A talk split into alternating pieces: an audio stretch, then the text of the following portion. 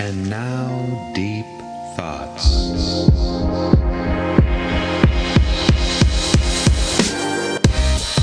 Whoa, that's pretty deep. Deep.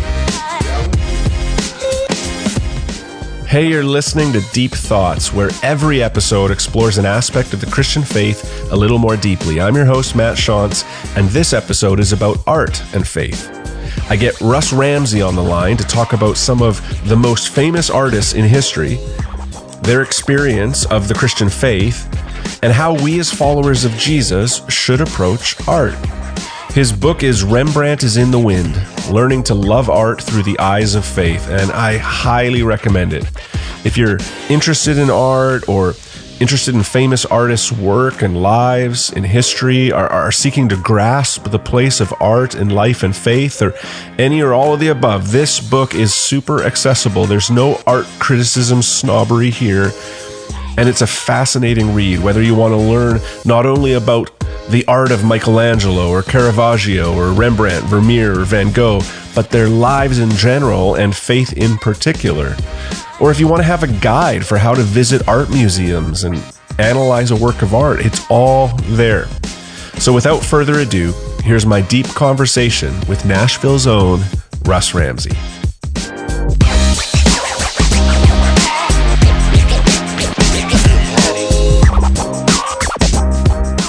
Hey, Russ, thanks for coming on the podcast. Yeah, it's good to be here. So, uh, you work in Nashville, which my wife and I, uh, we attended a, a Q Ideas conference um, a few years back uh, Mm-hmm. and just loved the city. Like, we couldn't believe it. We felt like we were home. Yeah. And my wife regularly says, we need, we need to move to Nashville. So, Well, is a lot it, of people. is it, is it that great? Or, or once you, uh, Um, once you stay there a while, it, it wears off? It is that great. Um, uh, you know, I I really love Nashville. We we lived here, my wife and I, right after we got married in the mid '90s, and and uh, just always wanted to move back. I think it's a great town because it's it's um, it's always got a lot going on. Um, there's live music everywhere all the time. If you if you think that's just kind of a caricature of the city, it's not. It, I remember walking down Broadway, which is the main road where all the honky tonks are in downtown, on a Tuesday at 11 a.m. And there were I counted 15 um, live bands playing in all these different places. And that's just the way it is. I mean, it's you know it's growing so quickly right now that it's kind of Yeah. changing under our nose, and it's become a um, kind of second only to Vegas for bachelorette parties, and so that that kind of changes the the vibe a little bit. But it's it's um it, it's a great town for for um it's a culture exporting town. So there's a lot of art that gets made here and goes out into the world, uh, which is really kind of a fun environment to be in pastorally because it means that that I get to pastor people who are making art um, Yeah. that then goes out broader. So I get to have a voice in in um, in that, and that's that's kind of a fun thing. But yeah, it's it's a great town. Um, the the statistic is we have about hundred people moving here a day, um, which seems seems believable to me uh, in the time we've been here. But uh, yeah, I I really I love this town. I really do. Yeah, well, that I mean, that's a great connection to what we're going to talk about. The, the amount of art going on in, that city. Um, That really struck my wife and I because yeah, you were walking down Broadway, and yeah, every every bar has the windows open, and Yep. some of the most beautiful voices like you've ever heard in your life. Yeah. and no and no one's heard of any of these people. They're all there to make it, and Right. they're amazing. it must be uh, it must be humbling, hey, to show Well, up. to- it- you come from wherever you, you you come from wherever you came from and you're like the the greatest thing and then you arrive there and uh, you're like oh uh, i'm in a sea of great artists Yeah, there's a there's definitely a um, a small fish big pond phenomenon that happens. There's a lot of people Yeah. who move here because you know they're they're um, you know they're they're uh, you know little town says you're you're the best musician around here, and they they're like I'm going to go to Nashville and make it. And then you get here and you realize, oh oh my, it's yeah it's it's kind of crazy. We you know the the people that play in your worship team. I, when I, I pastored in a small town in the a small city in the Midwest, and our bass player was the guy in our church who owned a bass. Um, you know that was the guy who who played bass for us. Um, and the you know the drummer was whoever had a drum set and here, you know, like we for a long time, our our drummer was a guy who had played with the Temptations and Ray Charles, you know, and, and uh, but he was just kind of in the rotation as one of several who. So that, it's it's it's a it's a unique it's place for sure. Yeah, that's so cool. Hey, well, let's dive right into uh, the the subject of your book. Thank you so much for writing it. I, I, it's it's so unique in my mind. I, there's not much like it. You wrote Rembrandt is in the wind, learning to love art through the eyes of faith. And I would just love to hear you talk about uh, this art teacher of yours that you had in high school who loved mm-hmm. art and wanted yeah. that to rub off on her students. And then maybe yeah. can you share uh, how you came to write this book? Because it's not every day that a pastor writes a book about art. mm-hmm. So, um, yeah, so I dedicated the book to my art teachers from middle school and high school. Uh, I grew up in a small farming town, um, maybe maybe ten thousand people, uh, and uh, so, but but my art teachers were were just wonderful, and they wanted us to. Um, have a lifelong relationship with art. My high school art teacher, she just gave us this advice. She said, if you if you want to have a lifelong relationship with art, just find an artist that you like, and then just pay attention to them for, for the rest of your life, and hmm. uh, they will they'll show you um, what they spent their lives creating. They will introduce you to their mentors.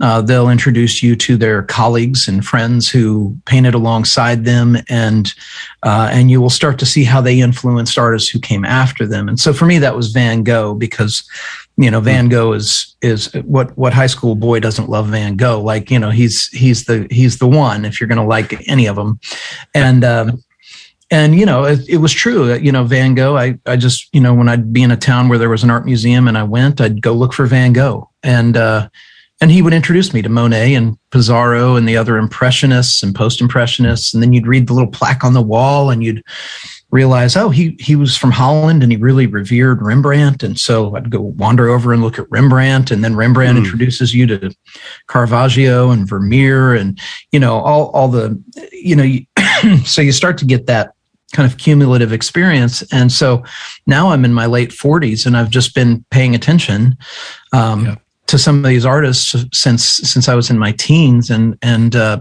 I've I've gained a, just a lot of knowledge and a lot of experience having having just spent time. And so um, the book came about as kind of a, a, a kind of a, a, joining of the two things that um, are passions of mine, and one is art, and the other is um, kind of the pastoral work of um, exposition. You know, that when we spend our time as as pastors uh, preparing sermons, there's an exegetical process that we go through with Scripture, which is really the process of of trying to study a text in a way where we understand the original context of it uh, we understand some of the nuance of the original language and how re- readers of the time would have would have read. But then we're also doing the work of trying to draw from it the the the story or the application for the people. And um, and I got asked to write um, an essay for a um, an anthology that was coming out with a group that I that I do some work with and I had found this story about uh, I'd found I'd always loved Rembrandt's Storm on the Sea of Galilee painting, and mm-hmm. I learned um, that that painting had been stolen, and so I was like, well, I want to know more about the theft the theft of this painting, and so I started to get into that, and I thought this is what I'm going to write my essay about. I'm going to write it about the theft of the the heist uh, at the Isabella Stewart Gardner Museum in Boston, where this painting was stolen along with 13 other works, or there were 13 works total and it was the largest single property theft in American history, estimated at $500 million um, value. So I, I was like, well, there's the story. And so I started getting into it and kind of teasing out the thief who stole that painting cut it out of its frame with a box cutter. And the frame is still on the wall at that museum in Boston. You can go see it. And in my book, I explain why it's still on the wall. There's a legal reason why it's still on the wall, the frame, it's just empty. But the painting is of the disciples asking Jesus in a storm, Don't you care that we're dying here? Mm-hmm, mm-hmm. And the thought that the thief, and Rembrandt had painted himself into the painting and he's the guy who's looking out at the viewer. And so there was a moment where the thief with the box cutter is eye to eye with Rembrandt, who's in this boat with Jesus while the disciples are asking the Lord, Don't you care that we're perishing here? And it's like Rembrandt's posing the question to the guy who's cutting the painting out of its frame and destroying basically this this um, uh, this historic achievement in in beauty and, and art and uh, and so I, pastorally, I was like, ah, oh, that there's so much there to that, and so, um, you know, so I started to try to tease out like the significance of the biblical text that the painting was about, as it related to what the thief was doing in in destroying mm-hmm. it. Um, and and how this empty frame now hangs on the wall and so when people go to the museum they're kind of confronted with the the tragedy of the loss and and confronted with the fact that this is the world we live in we live in a world where thieves break in and steal and and and i just hmm. there was a point where i realized i'm i'm exegeting that's what I'm doing with these art stories is I'm exegeting them. I'm using kind of the same skill set and the same tools that I use with commentaries and study Bibles and trying to break down a text on Sunday morning. And so I had this kind of aha moment of, well, I want to keep doing this. You know, I want to keep yeah. brushing up on on the ability to not only exegete scripture but exegete culture. Mm-hmm. And uh, so the book is is um, 10 stories about art. Um, the first chapter is kind of preamble to sort of set the stage, and then the other nine chapters are kind of standalone stories about different artists and works of art and you can really read them in any order that you want because they don't they don't really they stand alone. But um but yeah that was the process and um and it, it was it's it's such a joy. I'm continuing to write more of these now but but uh that was how it all came about was was that kind of blending of um, this passion for art and this curiosity and desire mm-hmm. to learn more and this craft of um, exegeting and expositing and trying to draw application and um, and and find the the illustrations and the parallels in in the passage. So that's that that. But when I when I realized, oh, these are the these are two things coming together. That's where the light kind of went on for me. It's like, oh, I know how to do this. Oh, that's fascinating. Well, I would love to just dive in and, and chat about uh, some of these chapters, um, and then I've got some kind of bigger yeah. bigger questions, uh, more broad, uh, maybe towards the end. But but you write, and and there's a, a much lesser known artist you write about as well. I want to get to her. Um, but you write about uh, Michelangelo um, and uh, um, Michelangelo's David, uh, Caravaggio, Rembrandt, Van Gogh. Um, maybe could you just pick a couple um, and tell us a little bit about the significance of both their art and their faith? I, yeah. I'm fascinated by uh, Rembrandt painting himself into things. Yes, uh, scenes. Yeah, I'd, I'd love if you touched on that. But yeah. but are there a couple that just are, are favorites of yours that you wouldn't mind riffing on? Sure. Yeah. Yeah. I'll start with Van Gogh. Um, because Van Gogh, the painting, the, the chapter in the book is about the only painting he sold during his lifetime. He sold just one painting while he was alive mm-hmm. um, in his entire career. And, and, it, and, and it was a friend who bought it and um, and yet the, what the chapter explores is the volume of work that he created in the short nine years that he painted. He only painted for nine years. And really the vast majority 75% of his art came in the last four years of his life. And so really there's kind of this four to four and a half year window of time where van gogh is giving the world hundreds of paintings and selling zero of them, except for this one, the year that he died. And uh, and the connection to scripture is he is to me he is the striving man in ecclesiastes. He's the guy who is asking the question is all of my toil under the sun for naught? Is it just meaningless uh, the futility of his work um, that he must have felt. And uh, and so really kind of getting into because when people think about van gogh they think about him cutting off his ear right? That's right. and they think of starry night. Those are kind of the two places people start with with van gogh which i think is unfortunate um, because he hated starry night. Uh, he, he did not like that painting. Um, and because the cutting off his ear is is one of the lowest moments of his life personally. It was a it was kind of a manic moment. It was a low point. He ended up in an asylum after he did that. And uh, and so he's known for like the the lowest time of depression and discouragement in his life. And he's and he's most celebrated for a painting that he was like this doesn't even really represent who I am.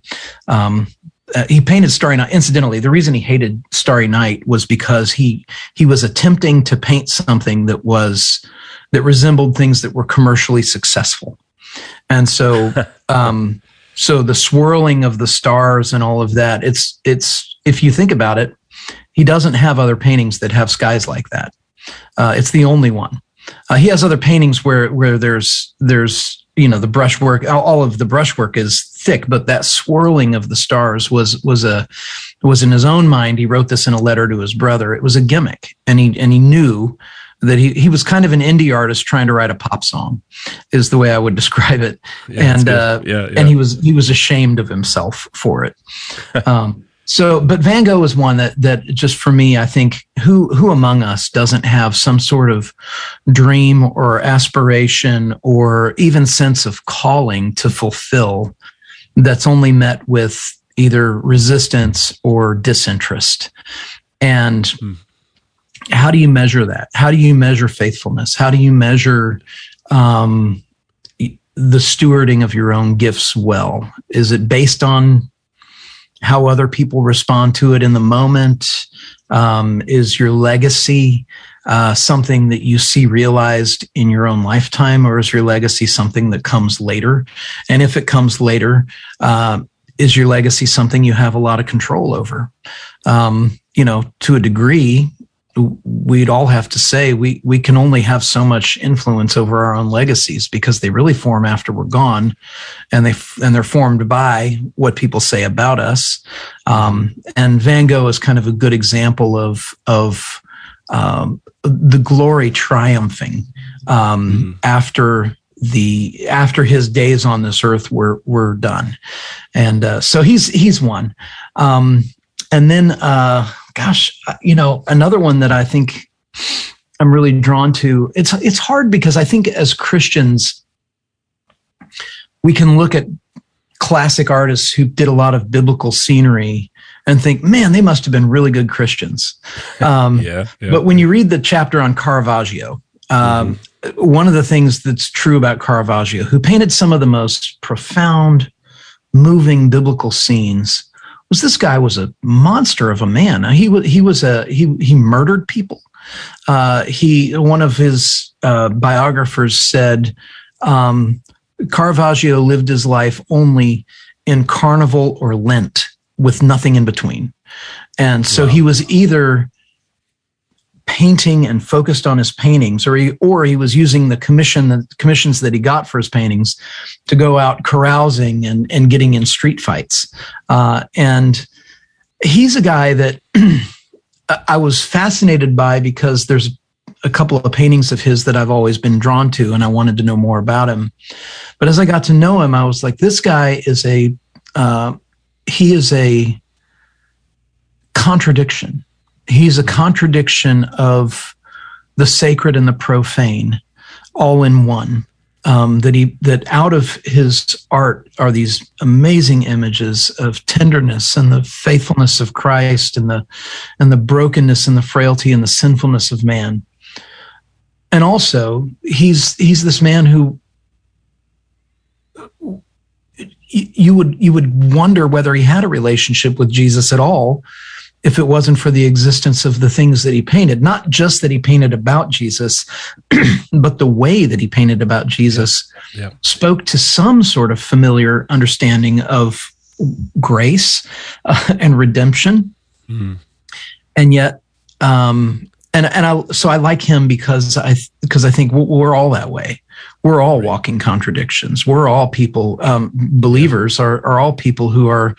Um, who are exuding the sacred and the profane all the time. And, and Mhm. Caravaggio is sort of a, an example of that times a hundred.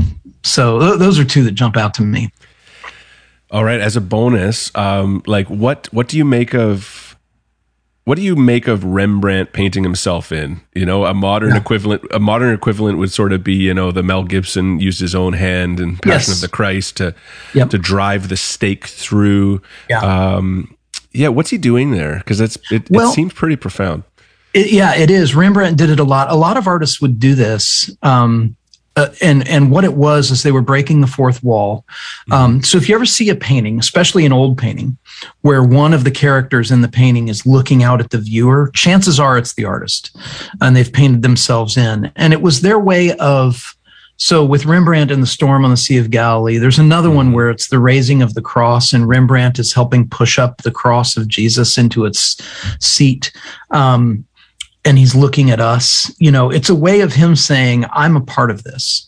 Yes. Um, I'm one of the disciples asking Jesus, Don't you care that we're perishing here? I'm one of the people in the crowd who crucified him. Mhm. Um, but also by looking at us, he's saying, and so are you. Um, and so he, it's, it's the way that the artist implicates the viewer in the subject that he's painting. So he's not, it, what's brilliant about it is Rembrandt isn't just implicating himself, but in the act of painting himself to look at the viewer, he's implicating the viewer, um, which is uh, which is pretty brilliant when you think about how that how what he's doing there. Um, is he's he and and I I think it's a it's a way that artists would um, present the gospel to viewers beyond just showing them a scene of it, but it's the way of invitation uh, is by inviting the viewer to come into the painting with him um, as he's in it. That's such a great insight. That's that's so helpful and brilliant. Um, so in your book, you you talk about some of history's most famous artists, like Michelangelo, Rembrandt, Van Gogh, like we've talked about. Who is Lilias Trotter, and why did you include her in your book? Wow. So Lilias Trotter is a um, is most famously known for being a missionary to the Muslim population of Algeria in the late 1800s. Um, Amy Carmichael was a big fan of Lilias Trotter. Uh, Elisabeth Elliot wrote a book about Lil- Lilias Trotter. Hmm. Um, so she's known for being a missionary. Um, but when she was younger, she was uh, she painted watercolors, and her mother thought they were pretty good, and so they were staying in a hotel. This is kind of Victorian uh, London, you know, kind of that English, um, you know, uh, Downton Abbey kind of era, and um, there was a art artist and art uh, art teacher painter critic named John Ruskin uh, in London who was um, kind of the uh, he, he was a big influential voice in the world of art. And lilias and her mother happened to be staying at a hotel where john ruskin was also staying. And lilias's mom asked john if she could show him some of her paintings. And he reluctantly obliged. And when he saw them he was astonished by them. Uh, in fact, he purchased a couple of them and he used them as examples of what to do uh, when he was teaching art in college.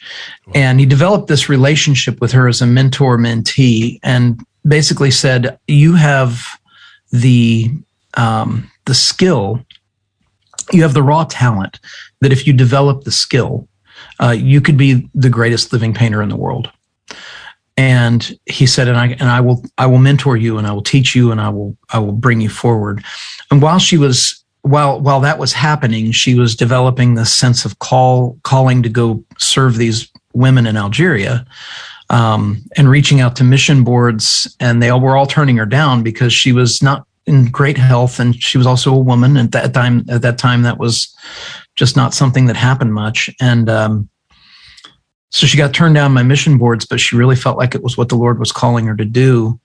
And uh, but Ruskin said you, you you won't be able to do both. Like there's you you have you really have to give yourself wholly to art if this is what you want to do, and you you have to make that decision. And she decided to go be a missionary anyway, and so she went to Algeria without an or, ascending organization. She she and two friends, two other women, went and they learned Arabic and they got involved in the community and they cared for orphans and children and women, and um, and she used her art as a way of teaching the gospel. She would paint the gospel. Um, and she would paint beauty and she would make these tracks that were um, presentations of the gospel for the people there and one of the things that drew me to that so much is um, the the neat, tidy packaging of that story would be well see you you lay down these worldly things in order to pursue the things of the lord right. but it's not that easy um, because who among us doesn't know what it's like to um, to have to lay one thing down because of choosing it because we've chosen another. Um, you know in marriage you you choose a spouse at the uh, as and foregoing all others right? You you um, when you sometimes are you know take a job you you don't play the instrument that you used to play all the time and think maybe I could be a guitar player or maybe I could be a piano player or you know or whatever and life kind of crowds that out um, you have a family you know and your time gets kind of spoken for and one of the things that I just love about Lilias' story is how she kept using her art, um, but that her she declined um, in her skill, hmm. and the reason she declined in her skill, and she knew she declined in her skill, um, was because she did she wasn't painting every day. She was serving these people, and one of her friends said that she she would think about she would grieve and lament the loss of um, the skill that she had once had, like she was picking up a, a rusty tool. Um, and and and he, uh, her friend said that she felt it most when she picked up her paintbrush and painted. Um, when she would paint to serve these women, or she would try to paint something beautiful to give to these neighbors that she was caring for was the moment when she was most aware that she was not able to do what she had once been able to do and she felt that as a sorrow but as a sorrow that was worth it to her and i like that part of the story so much because it's it's yep. that's how it is in life is it's not right. so tidy that well i just lay down this dream of my youth in order to follow the lord and and you know and it's all just one feeling one big feeling of reward it's like, no, it's there's loss there and there's grief there that she felt um, for the course of her life. And uh, and yet she had a profound impact on um, the community that she served in Algeria, uh, to where she was she was mourned by by the by the the entire city when she when she died. Hmm. Fascinating. Yeah, I really appreciate how you um yeah, you show those shades and it's not a trite sort of yeah. Oh, she gave up. She could have been the best in the world, but she went to serve Jesus. And so that that actually leads really well into I want your your wisdom here. Um, I know I'm painting with a broad brush, but why are Protestants such lousy artists? uh, let, let, me let me just go a little further with that. Um, so, from my vantage point, and this is overly simplistic, but I think there's truth behind it. Protestants, especially evangelicals, which is you know sort of our stream, um, have so you know prioritized the gospel and proclaiming the gospel a good thing the best thing great thing. But um, that art then you know gets characterized as as secondary on the one hand or as sort of luxurious excess on the other. Uh, you, you, look back in in uh, church history and oftentimes it's the catholics who are yeah. um, are emphasizing beauty and, yeah. and art uh, uh, for its own sake. Um, that uh, so I'm interested in that. Uh, is that is that what you notice as well? As sort of uh, the Protestant tradition has has not emphasized this so much. How should we think well mm-hmm. about just the, the right. beauty of and significance of art itself? Right. I think I think the starting place is to not think about the art itself, but to think about the artist. Um, to think about the the the and and more specifically, to think about how if we're made in the image of God, uh, then by definition we are creative beings. Yes. So so it's not it's not accurate to say, well, there are some who you would call creatives and then everybody else who are not creatives. It's like, no, if you're made in the image of God, one of the things that we learn about him out of the gate is that he created all mm-hmm. things. And if we're made in his image and we reflect him, then we're creative too. And so we create. We don't create out of nothing, but we create as part of being sub creators like he was. Yeah. And so, so, so there, it, it means part of being human is that we create hmm. and and we create things that are good and beautiful and true is is our calling and so when we look at and and when we look at god when we look at the nature and the character of god i think we can get I, am part of a of a denomination um, or you know kind of theological circle that can be pretty heady uh, and pretty academically uh, focused and precise in our language and that sort of thing and i think um, we can focus on what's what's um, good and true uh, at the expense sometimes of what's beautiful but mm. if we're if what we're trying to understand is the person of god what are some things that we know about him? Well, we know that his glory is more than man can behold right? That God had to hide Moses in the cleft of a rock to pass by because there was no way he'd be able to um, handle the glory that was about to be unfurled on him. And so part of the artist's work is, is to is is in seeking to understand the nature of God himself. And one of the things God tells us about him about himself is that he's glorious. And so where do we encounter glory? Well, we encounter it in nature but we also encounter it in in beauty that's created by people, music, um, painting, sculptures. You know that that part of the function of art is to place glorious things in our path on a regular basis, mm. and um, and I think what we we forsake that because um, uh, you know Protestants. Um, I think I want to be careful not to just put this on Protestants because I think we live in a pragmatic era. Mm-hmm. Um, where if the if something doesn't have some sort of value that's obvious to give us, um, we question whether it's worth our time. You know, and yeah. Uh, in the in the world of of faith, uh, we we ask very pragmatic questions of art, and one of the questions that we ask is, well, what is the lesson here? Um, what is this going to teach me? You know as though as though the reason that you look at a painting is for it to give you some sort of life lesson or application. And sometimes no you look at a painting because it um, it washes over you with with this composition that tells you more uh, than just a simple bullet point of application. There was a there was a quote um, by Flannery O'Connor, uh, who said, uh, hang on, I'm looking this up real quick because uh, I want to get it right because it's a great quote from her. Um, she said about story, she was talking about story, and uh, she said, a story is a way to say something that can't be said any other way. Yeah. Um, and we're storytellers, and art does that too. That it tells yeah. you things that can't be said any other way than you standing there and beholding it. Mm-hmm. So I think where Christian art, I've had people ask me before, like, how could you know how should I approach making good Christian art? I'll say, don't approach making good Christian art. Right. Try to make honest art, and if you make honest art, it will be Christ honoring. Um, yeah. And so, so tell stories that are true. Don't don't try to tell um, the story of uh, the gospel in in one poignant painting.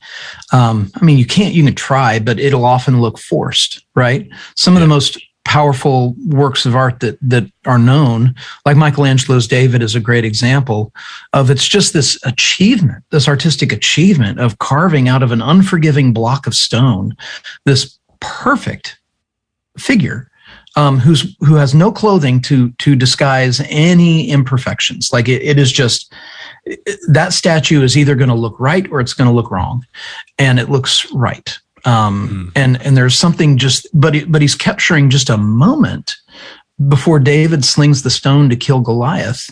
Um, and yet so much is carried in that one snapshot of of a of a sculpture presented there. So I think I think Christians make a mistake if we think I'm a Christian, I'm an artist, therefore I should try to make Christian art. It's like if you're a Christian and an artist, you should try to make honest art um, so and trust that your voice and your faith will either come through in the art itself or in the conversations that come. But but things we spotted a mile away when somebody looks at a painting that's obviously trying to you know, preach at you. Um, or try to inspire you. And it's like, this is this does nothing totally, for me. Totally, totally. It, yeah, it's, it's sort of the it's sort of the shtick about like Christian movies, you know, quote unquote. Mm-hmm. And it's yeah. just it, yeah, oftentimes it's just trying to beat you over the head with a message. And um, but that's mm-hmm. really helpful. Art art's place and it you know whether I think all of it's under the heading of art, whether it's it's music or film or story or painting um, mm-hmm. There are those windows in where it, it it's it it feels like it's a window into the, the the creativity of God, and it's sort of existential and powerful. And like you say, it's saying yeah. much more than a bullet point uh, ever could. That's really helpful. I remember going to like the Christian bookstore as like a teenager, and there would be these back in the days of CDs. There'd be like a CD console with headphones, and you could put the oh, headphones yeah. on and test out the music and uh-huh. it was just it was so funny to me even at the time um, it would that there would be like a little thing by the CD that would that you were listening to would be like, "Do you like Eminem and Snoop right. Dogg?" Then you will like this, you know, Christian artist version. Uh-huh. And of course, it was just so forced and like a poor copycat. You're like, "Oh, that's not that doesn't stand you yeah. know and and i think you're you're making a helpful distinction of um uh, of how to go about it and i like that that that yeah. comment about honest art and i think we live in a time where it's much more the order of the day is you know the the the christian um the christian industry of alternatives to the secular world it was kind of in the 90s you know it was the 80s and 90s and and it's less today. Uh, and you'll find a lot more um, just good quality stuff whether it's film or art or music where it's being made by christians but it's not necessarily relegated to a uh, a christian market exclusively. Yeah. and i'm thankful i'm thankful that we're here uh, yeah, in that era um, because it it gives us access to to stuff that that just wouldn't have been made. That's would, so true. Sorry, that wouldn't have been made twenty years ago. Yeah. Well, hey, as we start to land the plane here, just a couple of final questions. Uh, one is, um, how would you invite the listener who who, who maybe isn't um, hasn't given a ton of uh, thought or research into the art world? Um, how would you uh, invite them to to think about art um, through the lens of faith? Yeah. Well, I think um, if you have a chance to go look at art, if, if you have a chance to go to an art museum, go. Um, don't feel like you need to see everything in every room.